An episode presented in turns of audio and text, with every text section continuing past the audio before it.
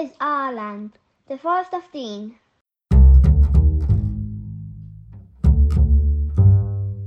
The last half of the 20th century was a time of massive change in the Forest of Dean. A woodland landscape littered with collieries, railways, and foundries became a place of shiny new factories, cycleways, and visitor attractions. Did this bring with it new attitudes and new ways of living?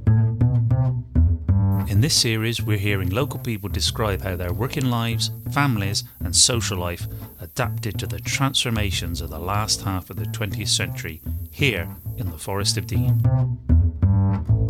This is the Voices from the Forest podcast. The first thing that a forester asks of you is that you should say how beautiful the place is, no matter what time of year. You would not find it difficult to meet this request, nor would you be immediately prepared to disagree with the claim that it is a little country on its own. I know a few more fascinating areas, and entering the Forest of Dean by whichever route you choose, you can soon sense that you are in a self absorbed community where the interrelation of landscape, work, and the different generations demands more than the usual flickering attention. By the early 1960s, when Dennis Potter made this observation, the practices of sheep commoning, free mining, salmon and elver fishing were, like pannaging and the pig in the cot at the bottom of the garden, in decline. They had been part and parcel of forest life for over 1,000 years. They were suddenly threatened as forest dwellers found a degree of economic certainty working in factories. There was a living wage and a welfare state. People also wanted more leisure time, and the Forestry Commission was becoming more assertive about managing the forest in ways not conducive to the old ways. Forestry and the way it was managed was beginning to radically change in the 1960s. Cheap imported timber, the decline of the market for pit props, and conservation and tourism taking precedence were all impacting on forestry management. In this episode, This Land is Our Land, we will be looking at how these traditional practices fared in the years after the Second World War. The Forestry Commission had been created after the First World War, modelled on the colonial civil service and led by Lord Robinson of Kielder and Adelaide. Its mission then, as it was after the Second World War, was to replenish forests devastated by war. Huge quantities of timber had been needed for the war effort. Forest workers were traditionally local labourers, but foresters were well educated at forestry school and moved around the nation's forests. Steve Cooper, born in Yorkshire, after graduating, went to work in the research and planning department that involved travelling around the country measuring growth rates of particular tree species. Research centre, I was only there for a couple of months or so, and then uh, one of the lads who was working out in North Wales, he, he left the Forest Commission and said, right, you can go there. You're young enough, you can climb trees. so then that's when I went into uh, work into Wales, measuring sample plots. And eventually, as, as changes came along, uh, we, we, didn't become research, we were left taken out of research branch and because there's a new branch called planning and economics branch and uh, we came part of that so on top of the sample plot work we did we also started to produce working plans for different forests so each forest would eventually have a working plan that would involve mapping the forest out mapping the species calculating the areas and then they could produce a working plan for that forest when trees would be felled when they would be thinned when they would be replanted Steve eventually settled in the Dean and explains how the forest beats were organised. I couldn't carry on. I was already I'd married by then, and I couldn't see a lot of in travelling about the countryside, living in digs when I was married. So I was actually posted then to a beat in the Forest of Dean, which was Edge Hills Beat. In those days, the Forest of Dean was, and that comes, I think that perhaps goes back to the old Crown Woodland days. It was a beat which was an area of forest which was usually run by a forester and an assistant forester. Eventually they changed the Greys' names and they, be, they become head forester and forester, but it was basically the same thing. So my head forester, Charlie Russell, uh, he would he would delegate tasks to me, and I would be the, responsible for supervising the industrial labour that we had, both in clearing some of the woodland, restocking, fencing, that sort of stuff. Another young man who came to the forest in the 1950s was Bart Venner, and he too encountered the beat system and began work with foresters Jack Freeman and Jack Lee. I was their assistant. They were foresters, Foresters. and I was an assistant forester. And when uh, I first went to the Dean, there were 13 divisions in the Dean with a forester in charge of each. So you had one bloke in charge of the land that stretched from Park End to Lydney. It's not a very big, big patch, and that was Mike Dunn. Um, whereas Ian Faulkner's patch stretching from Chepstow right the way around to Lydbrook was a long, thin piece of woodland. But Ian was a very canny forester. He would um, he liked horses, so he rode the horses, and he used to ride out at weekends to see what we'd been doing in the forest. So he could tell us on Monday morning whether- whether we got it right or not. Because he was a Scotsman, wasn't Yeah. When I was on at Soudley, I had we had 12, uh, 13 workers. And Blakeney Hill, which is the other side of the Soudley Valley, had another 13 workers. Um, when I got to Centrebeat in 59, we had 15 of our own men. When I got on to High Meadow, as it is from Lydbrook, Lydbrook to um, Chepstow, they had different groups in different villages running down the Wye Valley, so you never really knew who was what and from where. There were once over 800 men and women employed in forestry in the Forest of Dean, and Stephen Bart, coming from outside the forest, encountered an unfamiliar culture that was very tight and over whom they had managerial responsibility. I asked Steve what the challenges were. There were, there were a number of things in many ways. I, I must admit that I didn't relish the idea of supervising labour. It was something I was never that comfortable with. But certainly in the for- where I worked in the north part of the Forest of Dean, there were some really very good lads that worked there who didn't really want a lot of supervision. They knew what they were doing and they were good at what they were doing. So that, that was a bonus, that really.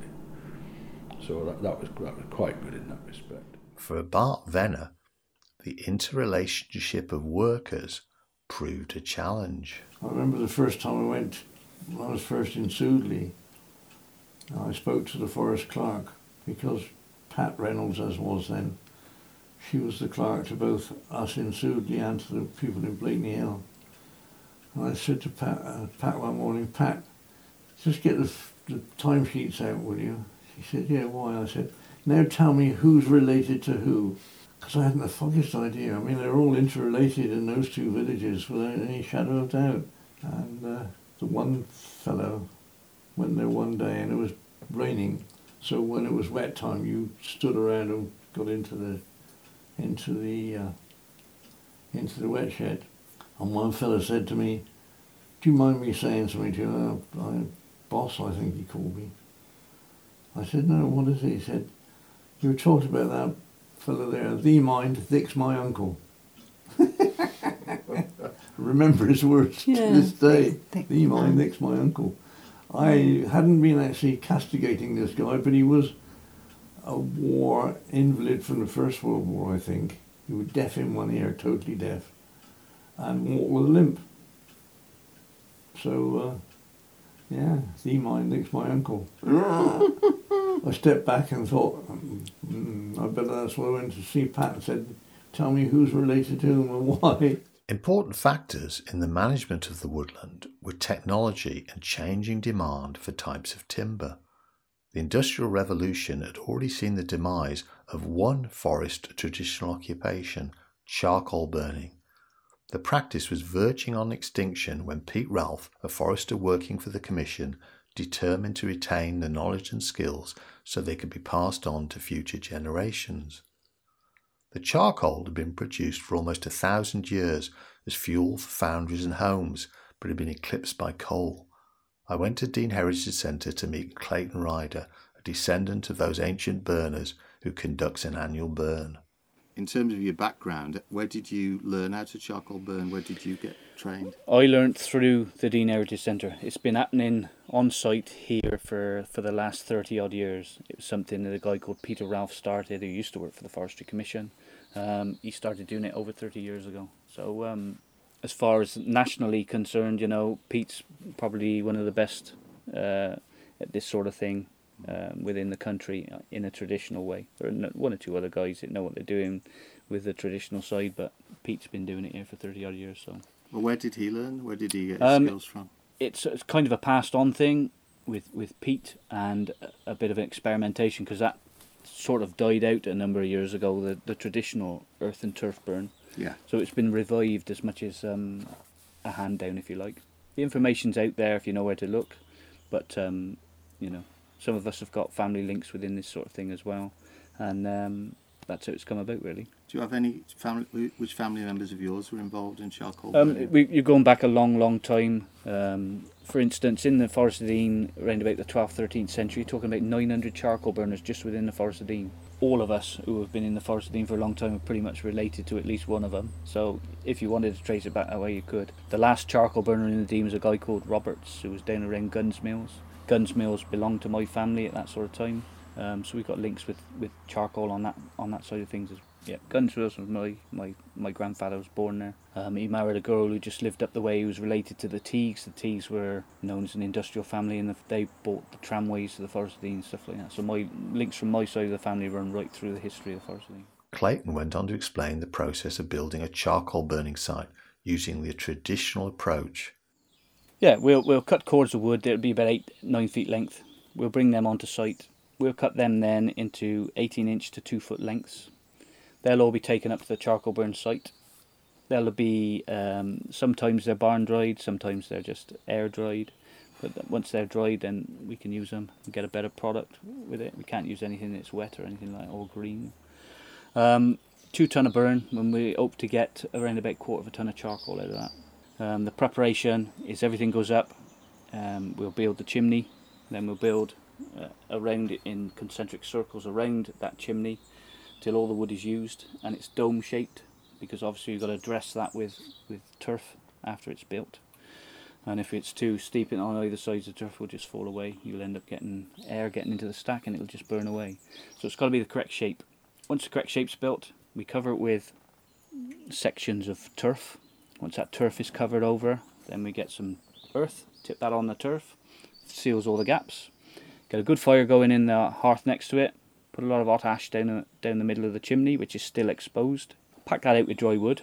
Once the flames start to lick out the top, usually takes three quarters of an hour to an hour. We know that the, the, the stack is lit. The clamp, as they call it, is lit. Once that's happened, we seal the top off, so there's no air getting to it, and then we punch a load of holes about a foot from the top, all the way around the top of the stack. The colour of the smoke that comes out of those holes tells us what's going on inside the stack. It comes out um, white smoky stuff to start with, which is quite toxic. You can't breathe and stuff like that. As time goes on, eventually you'll get a bluey smoke coming from there. Then you know you've got carbon in there and you've got charcoal. Once that happens, you seal those holes off and lower them down by another foot. And the same process goes on again from those holes because as the stack gets nearer to the bottom, it gets wider, so you've got more wood to turn to charcoal. Once that happens and you get all the way to the bottom, the last set of holes turn to blue, you know that the stack is cooked. Then you can seal it all off.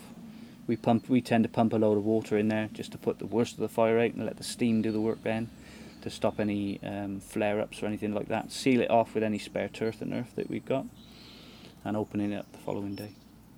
And hopefully we end up with about a quarter of a ton of charcoal. Start finishes anything some, from sort of two days to, to five days, depending on um, how um, dry the wood is when we put it in and all that sort of stuff, and the, particularly the, the type of wood we put in. But the, the the smell itself is unique.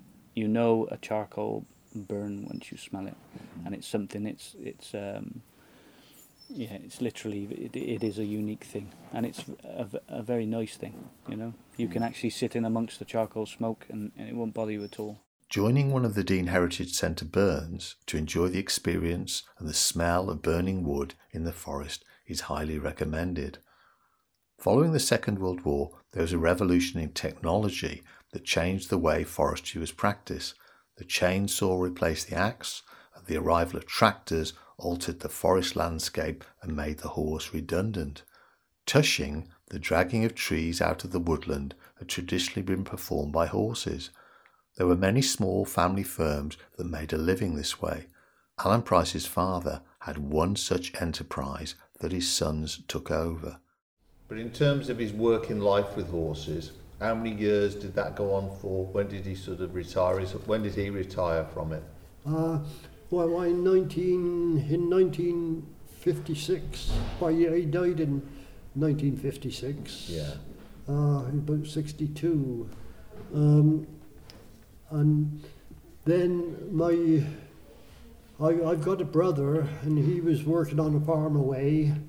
And uh, when my father died, he, he came home and um, carried on with his timber timber trade, no timber hauling. But uh, uh, the timber, it was, it was always very spasmodic, you know. Uh, just after the war, you know, some years, you know, there'd be a lot of uh, work, and then the other years, you know, there w- wouldn't be so much. And that, why they they never used to do much um, timber felling in the summer then. Uh, they'd be planting planting trees in the summer and felling them in the winter. Yeah. So the uh, there, there, there wasn't wasn't a, a regular trade with the, for the horses, and uh, so my brother, why he, he, he had to go. He, he came home to and did so many months with the horses, you know, haul, hauling the timber. Then he had to get a job um, up, uh, well, up in Gloucester uh, because there wasn't enough work with the horses.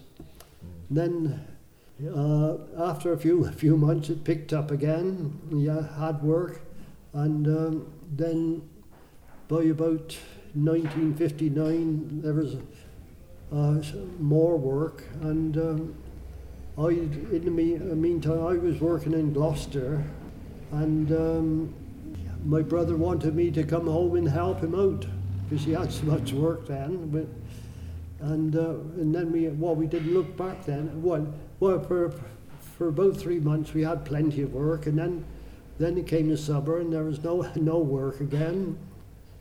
And uh, anyhow, we just managed to keep going, and because we used to just do work locally with with the horses, but um, we we found there was some uh, quite a lot of work over to them. There was an old man who'd worked horses over there, and he was, well, he was getting on for 80 and was giving up uh, work with the horses, and they wanted us to go out, out to Tid- Tidenham Chase. And we, we had plenty, from then on, we had uh, sort of plenty of work with horses from, that was from about 1960 to 68 by, by about 1968, I think uh, nearly all the horses were, were phased out of the Forest of Dean, you know, and, and, and the tractors took over. And uh, well, well, well, we uh, used tractors as well. The hauliers using horses had used them for coal haulage and farm work. The horses developed an innate sense of what was required and didn't require the normal aids or signals, but were led by noise and the voice. So they're different temperaments, your horses. Ah, yes, yeah, yeah. So some were, some were, you'd get some horses very quiet. You, you'd, you'd get, have a job to get them to move. You know, they would, wouldn't move, but others would. Like uh, we had um, who in a Vi- Violet. She would know when, to move on. If if you were well, sort of collecting hay out in the fields, once you got le- level with her collecting hay, she'd move on to uh, the, so you could collect up some, some more. Yeah. And then, then every so she'd take off and she'd run with it. We used to collect it on a sledge, and she'd run off and go to the hayrick and then stop at the hayrick. So, so did the, when you were working the horses, how would you command them? Would they would they react to the voice, or would you? Uh, yeah, yeah, uh, yeah. If you got got a good one, they'd re- react to the And the voice, yeah, yeah. Start. So you just give them a, a ticking noise or two? Whoa, whoa, Whoa. or to start. Yeah. So that's how they know to go forward or to stop. Yeah, yeah, yeah. Yeah. Did you use reins at all to, to as well, or did you just use those calls? No, yeah, you, you mostly the calls. Yeah, yeah. I didn't use the reins very often in, in the woods. No, no. Uh, I, I remember with the one one horse, it was a bit wild. I had to use the reins, but it, it wasn't very well, well, not very safe. Yeah. Uh, in amongst the trees, you, you know. So generally they just do what you said, they'd follow your Yeah, voice yeah, call. The decline of horses working on the land and used for transport was paralleled by the growth of motor transport after the Second World War. Fewer than 5% of forest households had motor cars after the Second World War, but within 25 years, more than half the homes had vehicles. As tracks traditionally used by walkers and horses became metalled roads, more and more cars were hurtling round the forest. The growth of motor transport would also lead to some of the forest's oldest oaks being felled to serve motorway development. An irony today, Bart Venner explains. What happened was um, all the oaks, well, most of the oaks have been planted after the uh, war with France in 1810, and uh, most of them matured to a point where they were able to be used, and all the oak in the centre part of the forest was cut down and used to fence the motorway, the M4. Every piece of wood going up the M4 came out of the Dean. Hundreds and hundreds of tons. And we used to get half a crown a cube, cubic measure, of, which in theory was not its value, but that's all the timber merchants were prepared to give us for it. And they came in and felled all the oak and uh, saw it up and turned it into fencing. It was replanted then with, in some places with oak, but a lot of places with conifer. If you go to a New Fancy Colliery and stand up on top of the tip and look out across there to the left and centre towards Cinderford, that's where we had to plant all these conifer in 1966 after the severe winter of 65. And that's where 250,000 spruce went in. And they grew very quickly, so a lot of those have been felled since and replanted again with spruce or whatever. We did plant some larch there to cause some fire breaks so that if there was a fire, large trees would quell the flames a bit because they were different texture. You didn't have the, the conifer that would crackle and burn like mad. Increased motor traffic would have repercussions for traditional commoning practices, and foresters such as Steve Cooper would have to resolve the problems, often not to the public's satisfaction. Yeah, Jack Barrington used to use it at, at Flaxley. He used to run a few pigs out. I remember one incident where a friend of one of the foresters who worked at Xerox, at Rank Xerox, hit one of the pigs on the road at Flaxley and killed the pig and damaged his car. And so he tried to get the owner of the pig to pay for the damage on his car. Unfortunately, he didn't realise the law that in actual fact he had to pay for the pig. So that didn't go down very well, but it was a fact that that's what. And, and you, people need to drive steadily when the pigs are out, when uh, on the acorns. You don't want to hit a pig because people have found to their cost with a wild boar now when they hit one of those, fairly extensive damage to your vehicle and perhaps not, not much damage to the to the pig. This collision came at what was really the tail end of the days when everyone kept a domestic pig. The decline of the domestic pig and the pig cot was as remarkable as the decline in chapel worship. As part of their domestic management, pigs would be turned out for three months to eat acorns and beech nuts, to pannage in the woodland. George Hogg observes everyone had a pig and remembers how colliery barrels were used to collect pig food. Well, everyone had a pig, and um, a lot of stuff was used in the forest. Same as they used to have big tubs. Now the fancy I used to have there greasing great big barrels, barrels, wooden barrels, and you knock one end out and you get the grease out and this grease had to lubricate the tram wheels, you know, the mine car wheels. And um, the, miners would have the, the them from there, could have them from there for, oh, a few pence. What did you say, Sue? Said, burn them out. What? Burn them out. Burn them all out. Get to get the, what's name? Clean now, what? And when the new bracken was coming up, the bracken squirrels, you know, all that sort of thing. Young new nettles, that all went in there. All went in there till about Pookie pressing it down, pressing it down, pressing it down. And that was part of the pig's diet. Yes, yes, yes, yes, out of the forest. Of course, Yeah. and, and the pig was different to what it is now. The forest was mainly a lot, a lot of oak. A pig would go out on the acorns, look, get his own food. So my dad, dad, I don't know many pigs come back with. Uh, I don't know many little pigs. I've been melting somewhere in the bracken and all of a sudden this pig will come up. About, about half a dozen little pigs running behind it. Yeah, and then nobody knew. No. No. So your dad had a lot of pigs that he turned out in the forest. Yeah, yeah, yeah, yeah. Yeah. Yeah, we always had bacon on the wall and that, and we had sheep as well, yeah, sheep. We had about 500 sheep at one time. For a forest family, the pig cot was the most important part of the household, and if you had a pig, you needed someone to slaughter it. Fred Thomas remembers a household name and character in the West Dean, Charlie Smith. Charlie Smith was the local mobile butcher. He just, oh, when do you want it killed? Oh, Saturday morning. Right, oh, what time? Oh, eight o'clock. Right, oh. And uh, he'd walk from the slad to wherever, wherever it, it had to be, you know, like. And then it'd be the straw put on the floor and the pig would be brought out and, and killed on the floor and then set fire to burn the air off and um, then it'd be carried in and hung up over and overnight. He'd come back the next day and cut it up in joints and what have you. He'd break people's hearts when he'd go there.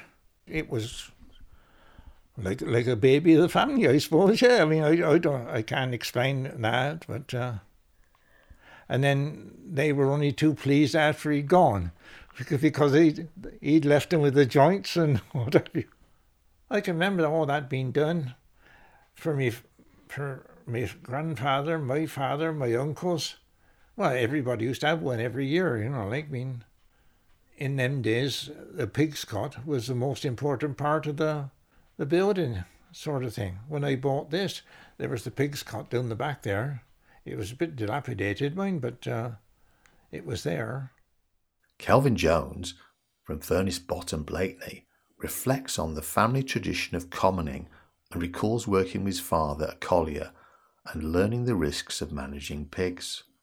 We had pigs here. We had cattle, horses.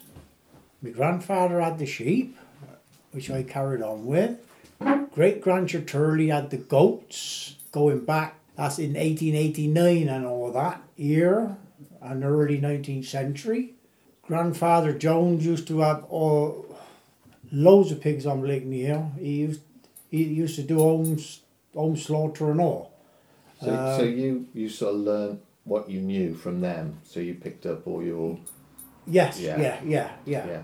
So Yeah. did you look after your stock on your own, or did you do that with anybody else, with your dad, or?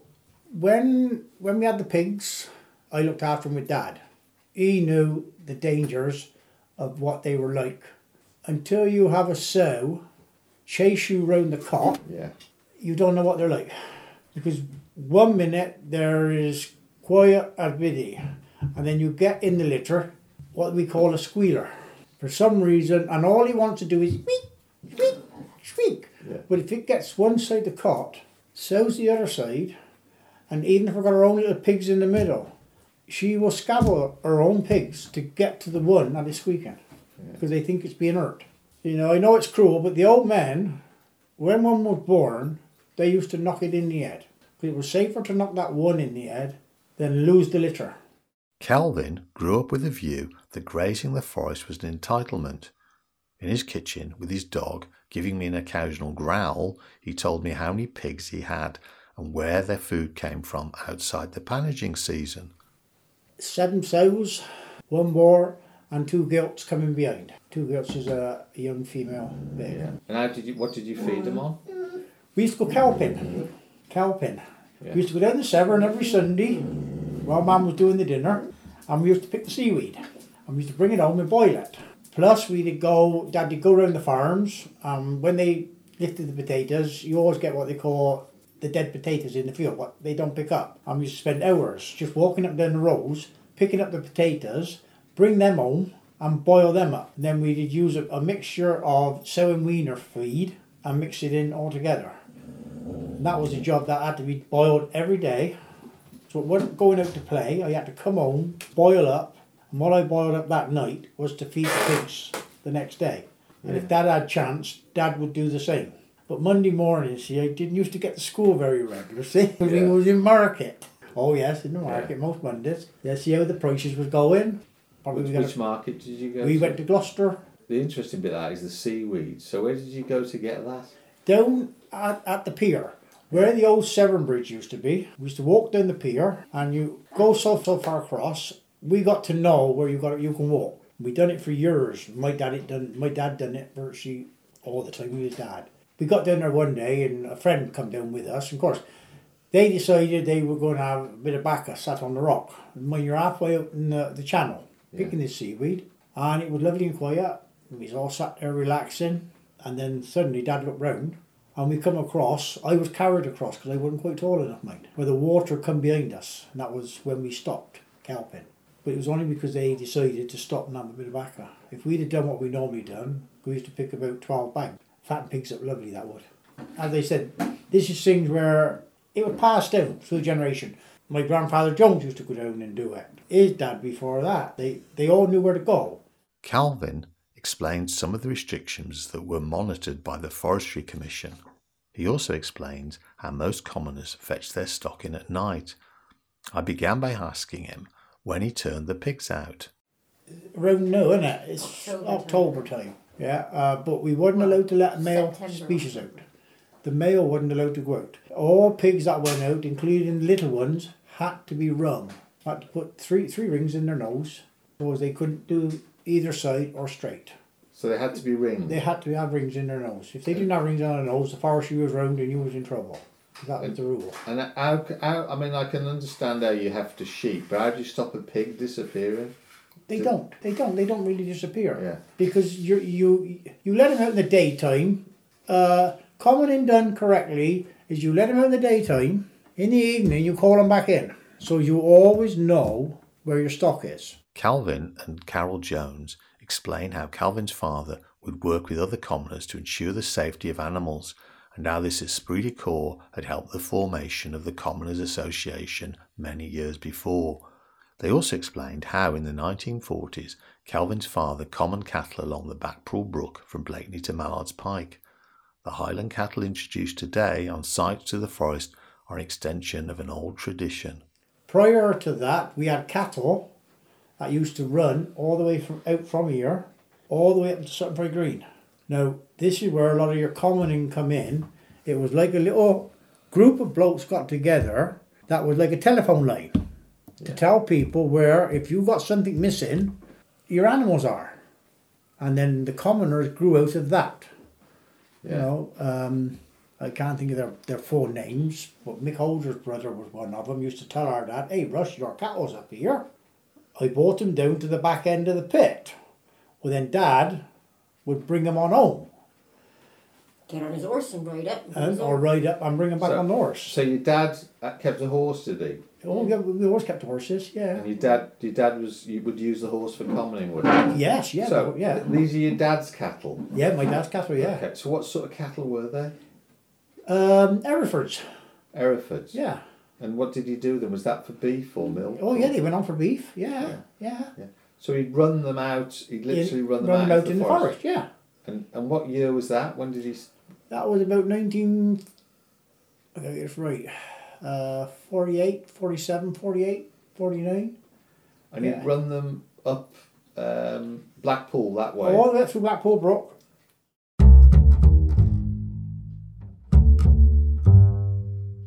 As the forest changed, so did government and some of the public's attitude towards the traditions of the forest. Modernisation was the theme in the early 1970s, and a clean, tidy forest was part of a new future. In the late 1960s, the rural district councils, east and west, were under increased public pressure to deal with sheep encroachment in the towns and collisions between sheep and vehicles.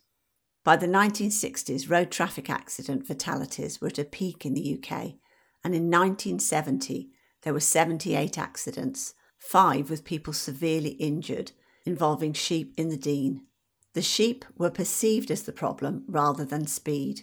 The Forest MP Charles O'Loughlin had been determined to bring change since 1961, and he brought forward a petition to Anthony Stodart, the Minister of Agriculture under the Heath government from 1970 to 74.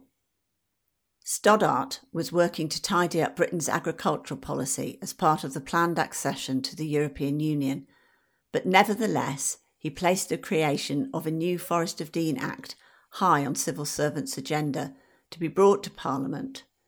Because the forest was not a common but a royal forest, legislators argued in files marked secret that commoning should be abolished.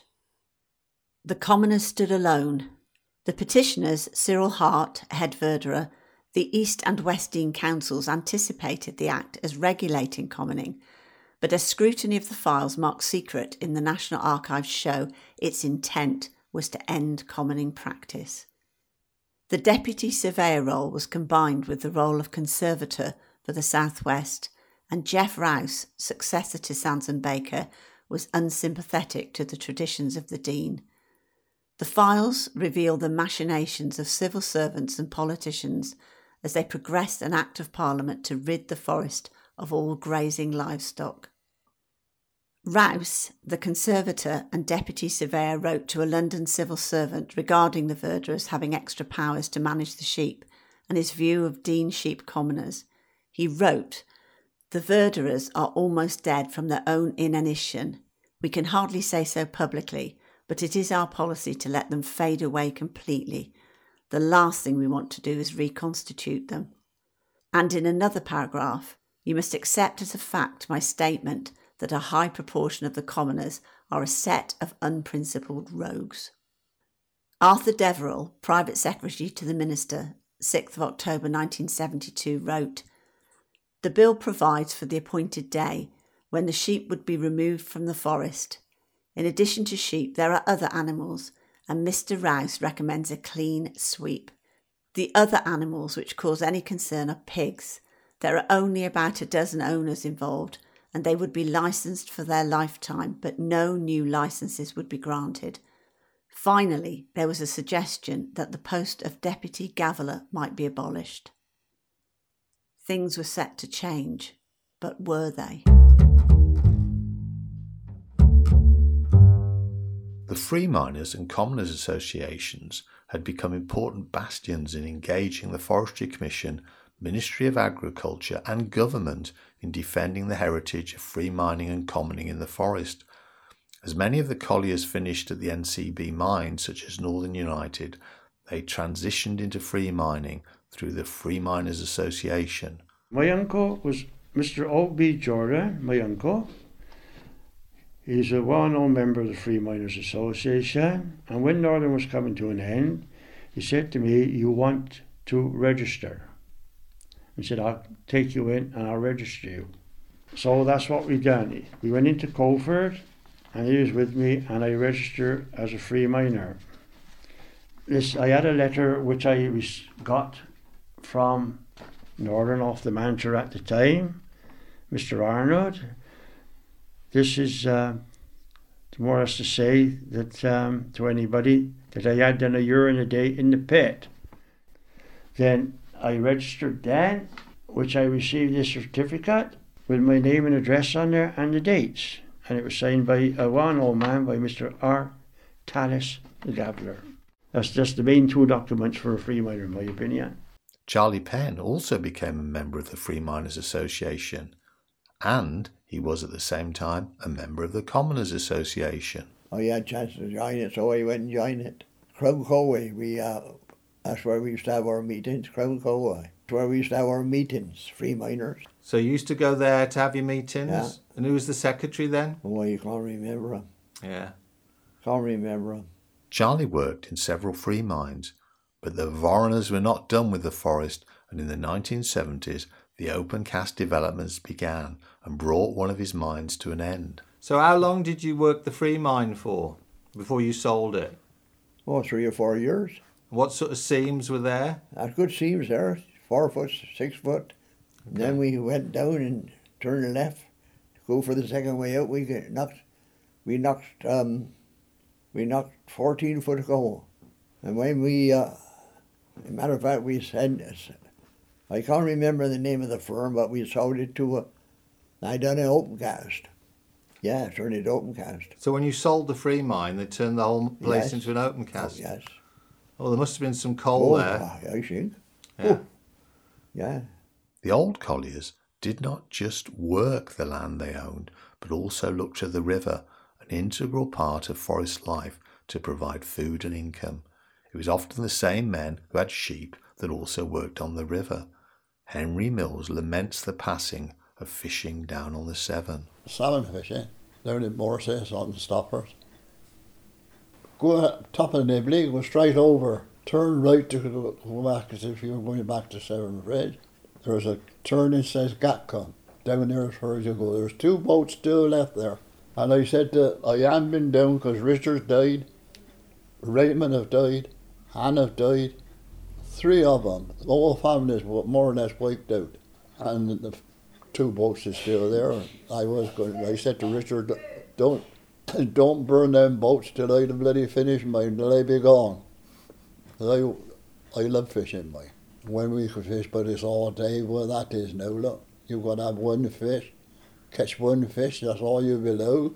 Oh, Christ Almighty, oh, used to go and get 20, 20 botchers. It was like that. Botchers, what's a botcher? Small fish, about four and a half pounds, three pounds, you know. The heaviest I had was 31 and a half. Goody fish. I was half past five in the morning. Only me on the wire. Nobody else. I had none of my own.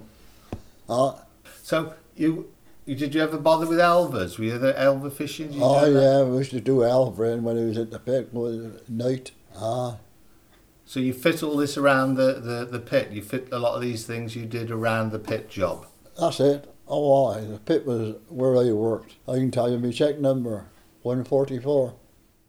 Henry primarily worked on stopping boats, a form of fishing that involved hanging large nets over the side of boats and reining the net in as a fish swam into it. Yeah, 37 years I expect I was fit on a stopper, a boat, three and a half ton boat. And then got two, uh, on like that, I got photographs on it down home somewhere, like that. And you prop under here like a, like a mouse trap there. When they put, you got strings on your um, net. Yeah. And when the fish to pull in the string, Yeah. pull on the strings, you hit the prop out and it down and down. You had to be on your toes. When that old tide to turn and coming back at you, mine was coming back that way. And you had to be in there, and you down on your lap. Sometimes I fished with the reins on me lap, mine. On your lap. Aye. Oh, aye. Did you get to know the tides very well on the river? Oh, Christ, I every tide. High tides and even in tides, high water tides. High water turns and goes back to low water. You've got your ebb, what we call the ebb, the first 27 foot tide, or 25 foot, whatever it is, you've got that one. Then you've got what we call the even in tides, Yeah. you got there. Then the next lot you got, then you got the tide, and then you come on down then down to the low water. You go on the low water, you can fish right till flood the next day.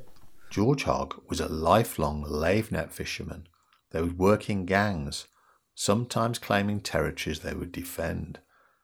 Mrs. Hogg would sometimes go down to the river to help her husband. Yeah, I used to take them kids down there with me some with us sometimes, you know, when it was it was nice because there was um on the bank there was you know you could sit and uh, I used we used to take sandwiches and all that for kids and drink, you know, and they they used to enjoy that and of course we'd sit there whilst him, him was fishing and a couple of other blokes and um, boy, they wasn't very old then. Henry, sitting in the Nag's Head, recalled for me Glyn Barclay fishing with Sid Nelms. Henry recalls how Sid, and also later his brother, lost their lives on the unpredictable and dangerous river. Yeah, And he did. He was fishing with a bugger. He was fishing when Barclay was. Sid Nelms. Of course, I know Sid Nelms when we kept the bottom of Nibley Farm. Uh, uh, but he, he used to always fish out behind the wreck. There's an old wreck out there. Well, Sid always went out there latter end, but him to go down onto the tide. And when they dropped down on their boat, the four on them, I'd go down on the boat. I had a boat. All Joe Davis, Tickle, Apsel, Sid, all on them. I'd be in the boat and I'd go down and then the first two to go over from the bow and I'd hang on to the boat, not, not what I call the tump, down on the tump.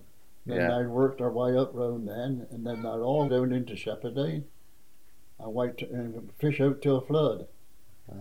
And then come back out. Well, Sid went down fishing on his own. Well, he didn't go on his own. That was wrong because he went down with, along with Remy Harris, Joe Harris. Joe Harris went through the br- gutter. It was him to watch him to come across the gutter to his wife. She was in the car knitting, and when her never come, her run out there shouting, "Sid, Sid, Sid!" Sid never come, and I've never even found him. Not from that day to this day. They never found him, did they? Never found him. Yeah. I reckon I picked the fish up the next day with a, a with a string on it, but I never found Sid.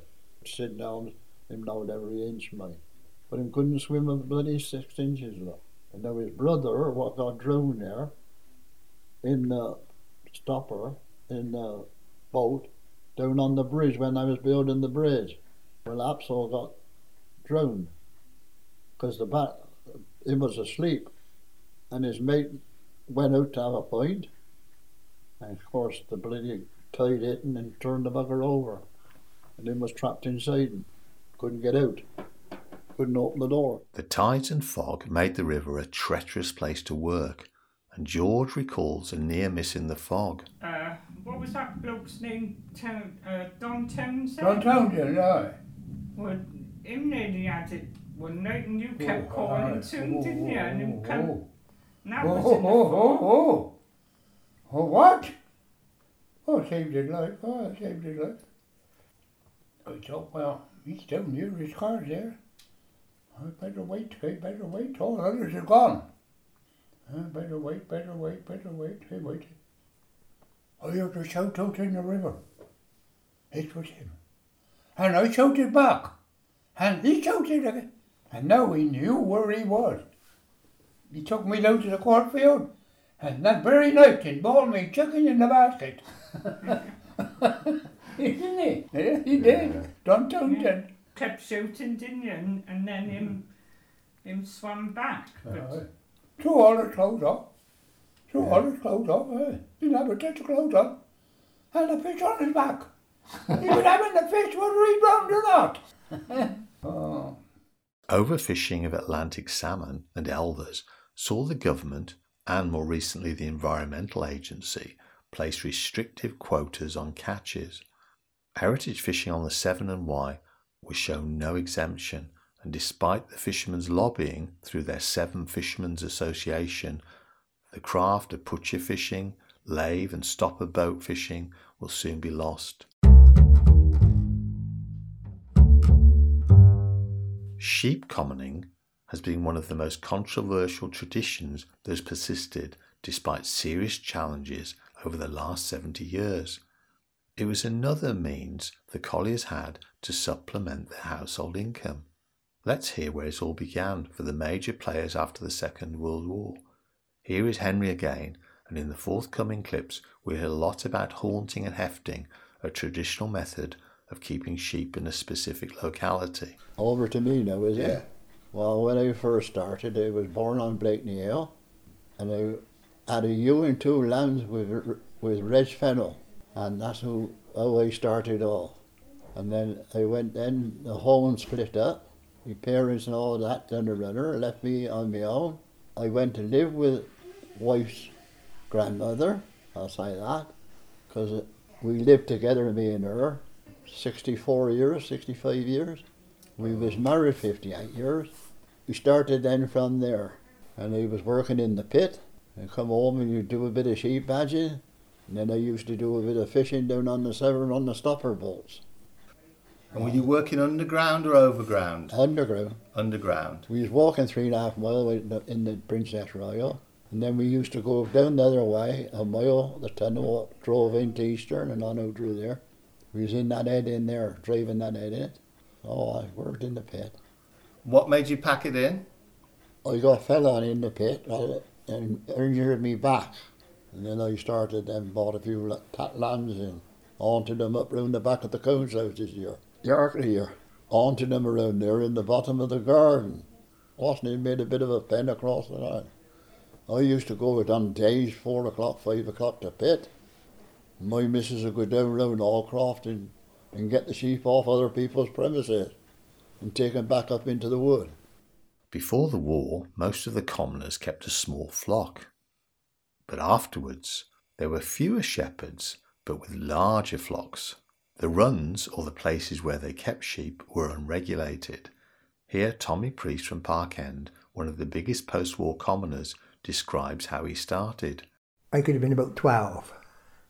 Because how it started really in them days, them to buy lamb tats from down Wales. Well, them to come up from down Wales. And they'd put them on the forest. And that was my job to haunt them.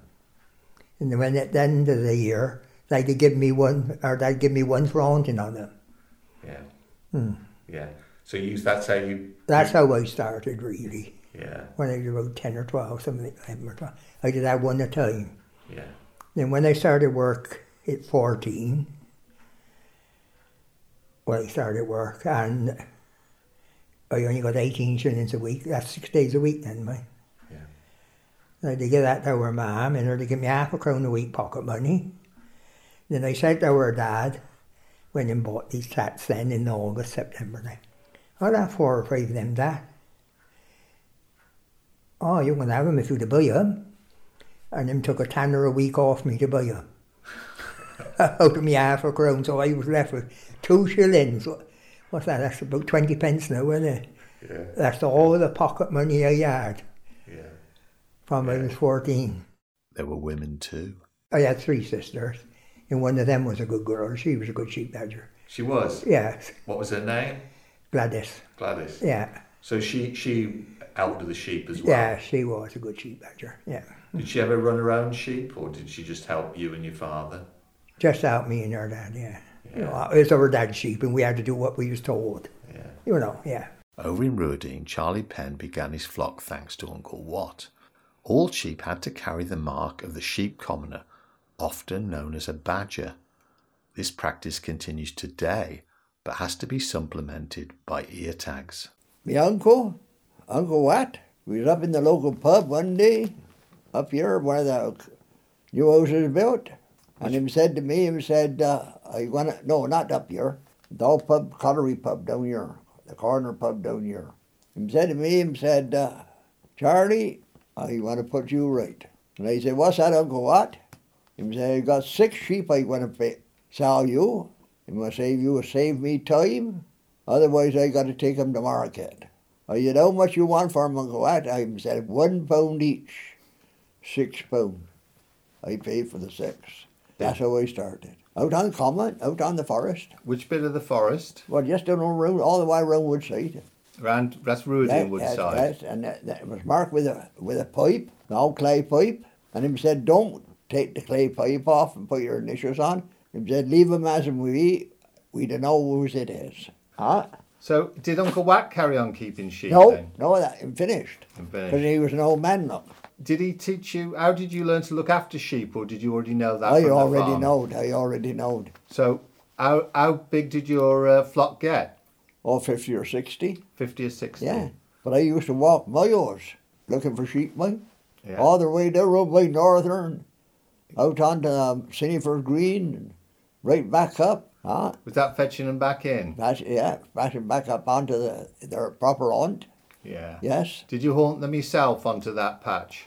I did carry a bag with a, a bit of cake in and rattle the bag and call them and they'd come. And, and how many times a day would you go out to them? Twice, twice a day. Twice a First day. thing in the morning, last thing in the evening, party to get dark. You were, how old were you then when you started? Just gone 14. I asked Tommy where his family kept their sheep, and he told me and about the impact of the Second World War on the forestry. Well, it got to be kind of bottom, man. Yeah. That's Yeah. where it was, because we. Yeah. Well, you would think I'd be bragging about, but but, but we ruled it, man. Yeah. We ruled it. Yeah. All the way through, man. Right. Yeah. Yeah. You had good grass and stuff. But the only thing is what helped us again, you know. We was there, we had the sheep, and then the war broke. Yeah. And then, because all we didn't have no fir trees in them days, man. Yeah. It was all hardwood, beech and oak. Yeah. Well, they cut it all, didn't they? Cleared it out all the way through. No fencing. You know, we didn't have a back background. So that was quite a lot of grazing then down yeah, there. Yeah, all, all the way through. Well, the wetwood's a thousand acres. Yeah. Nag's Head's a thousand acres. Yeah. You've got Sallow Vallets, like there's 3,000 acres out there, man. Me and John Thomas, we could shear out there, and we'd have 300 sheep collected to shear. I'd take my two boys and him to bring his two boys, and that was a Saturday morning's job. Did you think that the um, you know the the change in forestry practice, you know, going for um, um, you know conifers and that, did that change? That commoning? changed the common in a lot.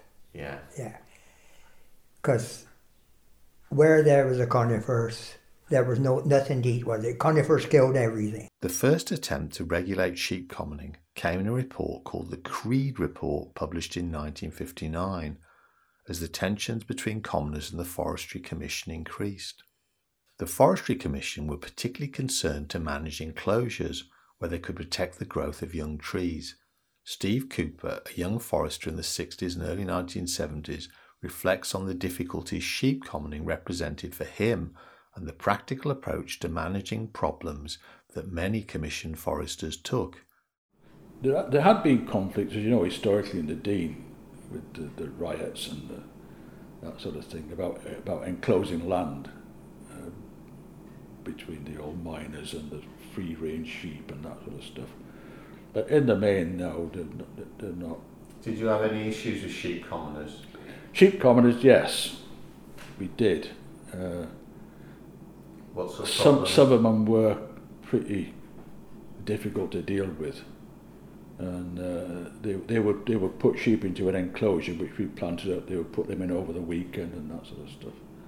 So we did spend quite a lot of time rounding up sheep and putting them back outside the enclosures. Uh, and, the, and the, some of the sheep buyers they do vary quite a lot, and some of them are actually quite good. And I think it was no good trying to sort of threaten them with anything because they were quite smart operators really. And I, I tried to work with them and work around things and yeah, I got on quite well with some in the end. The increased traffic brought problems, including collisions and scattering sheep. The road nuisance was a problem the police had to deal with in the 1960s. Here, Nigel Isaac, a young beat bobby, describes his encounter with a sheep badger. we had a lot of trouble with sheep on the A48. You know, they used to go down onto the Nibley and the grass always tasted better down there for some reason. And uh, there was this one, one particular guy, um, he's dead now, but um, his sheep used to be marked with HM. So uh, found his sheep on the down there and uh, went around to have a word with him and uh, HM your ship. Oh no he said uh, that's Her Majesty's. So I said well if Her Majesty's sheep's there tomorrow you're going to get booked for so yeah I mean some of them were some real characters you know you could have real fun with some of them and some weren't so nice but More serious problems were on the way. The Forestry Commission were diversifying into tourism, a strategy led by Reginald George Sansom Baker, a controversial figure who had been appointed as Deputy Surveyor of the Forest of Dean in 1954 and he took up residence at the then HQ in Whitemead Park. He's referred to as the architect of the Forest of Dean becoming a forest park, and through his work, Biblins Lodge and many other campsites, primarily for scouts and young people, were established.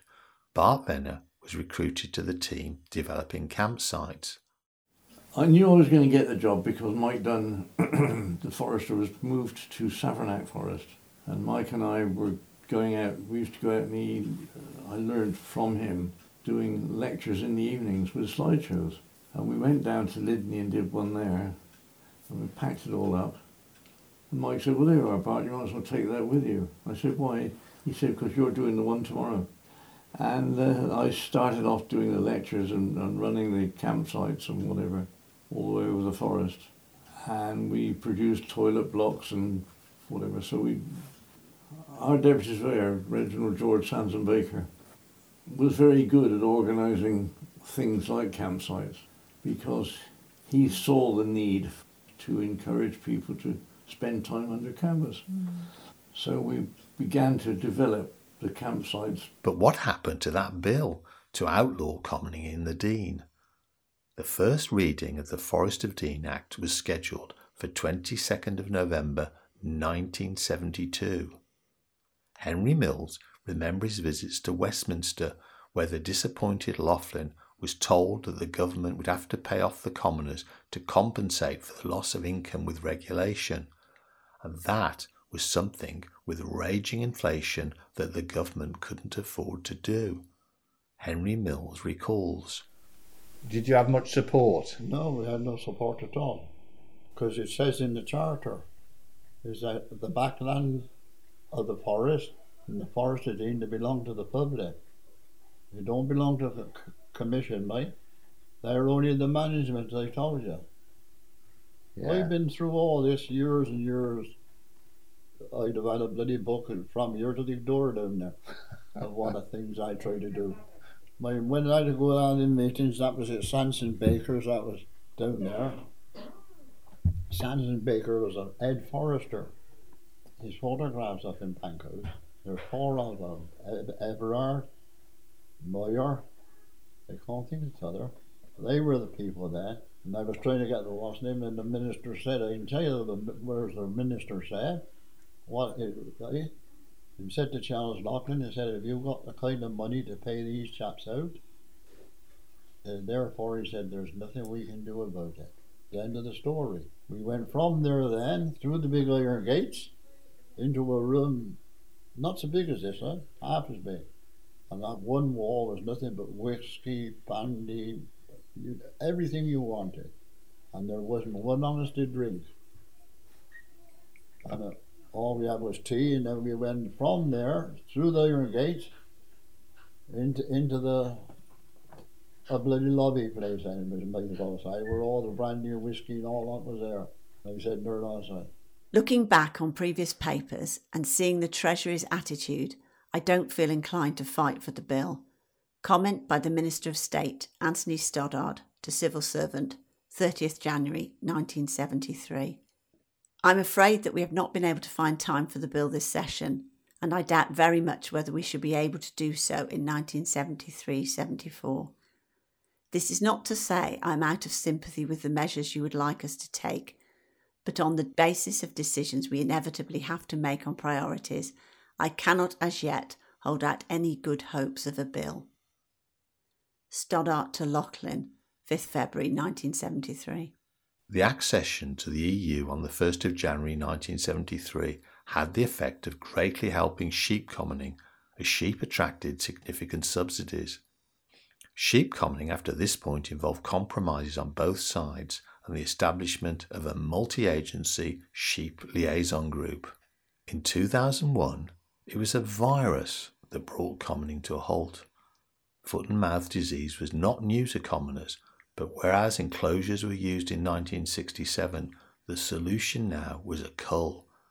With the Dean badly affected, Mick Holder, Secretary to the Commons Association, attended a speech house summit. We had a meeting at the speech house where, where DEFRA came to the meeting, police, forestry commission council, National Farmers Union, the whole jolly lot, and the commoners, right? And they were talking about this job here, and, and I mean, some of the things that was fairly obvious to us as commoners wasn't perhaps quite so obvious to them as business people. But I mean, one of the things that was very evident, see, they wouldn't know where the sheep were.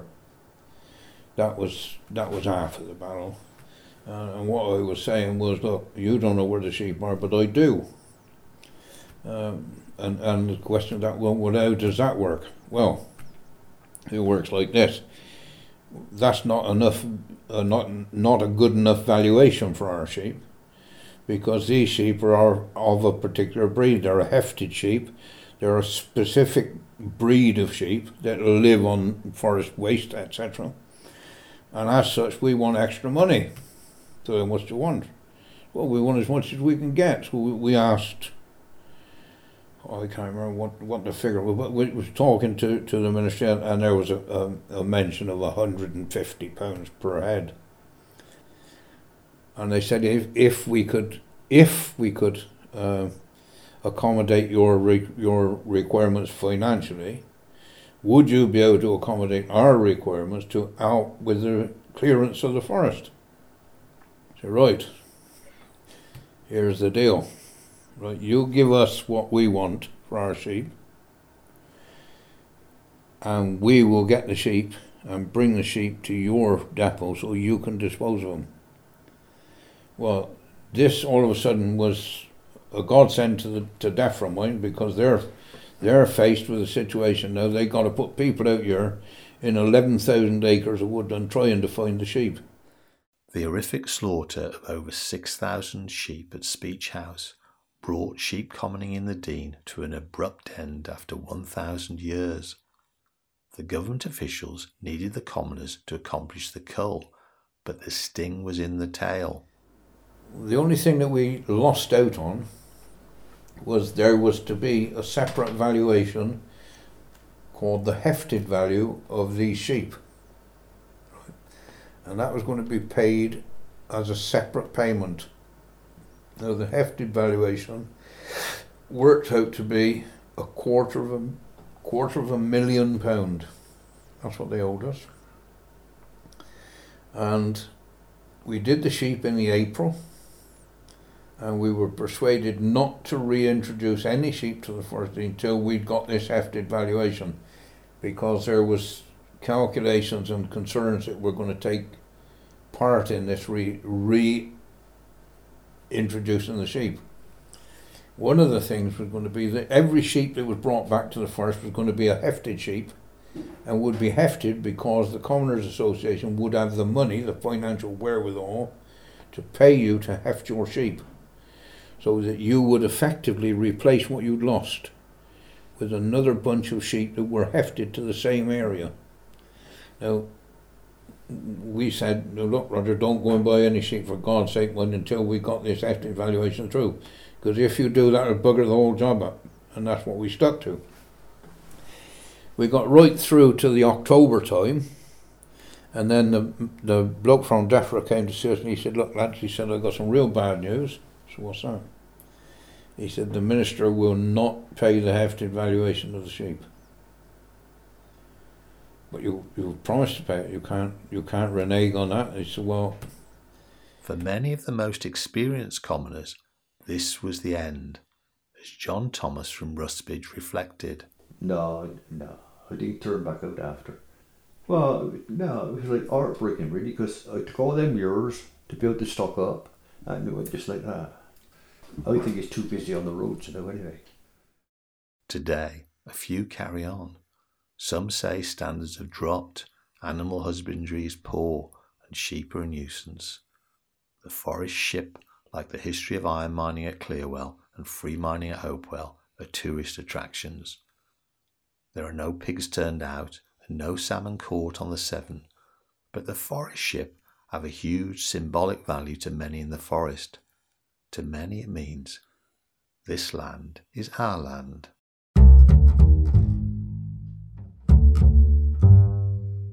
This is the last in our series of six podcasts. Thanks for listening, and we hope you've enjoyed them. we will leave with the last word to Charlie Penn. And our grandson used to tell we, our granny used to tell we, the old men to come out of the pit, go down there and strap up a pint of cider till the Friday. And when it come to Friday, then I got no money to take home. So that to go and help do Amic and different things like that on the farm to get money to have food. Yeah. Huh? Yeah. Yes. And I used to say that was a good days. What do you think? I don't think so, Mike. The Voices from the Forest podcast was a Voices from the Forest production for Foresters Forest. The presenter was Roger Deeks. You also heard from, in order, Emily Wood, Steve Cooper, Bart Venner, Clayton Ryder, Fred Thomas, Calvin and Carol Jones, Gordon Brooks, Charlie Penn, Henry Mills, Mr. and Mrs. George Hogg, Nigel Isaac, Mick Holder, and John Thomas. Thanks also to Caroline Prosser Lodge, Cheryl Mayo, and Emily Hughes. This podcast was made possible through the support of the National Lottery Heritage Fund and the University of Gloucestershire.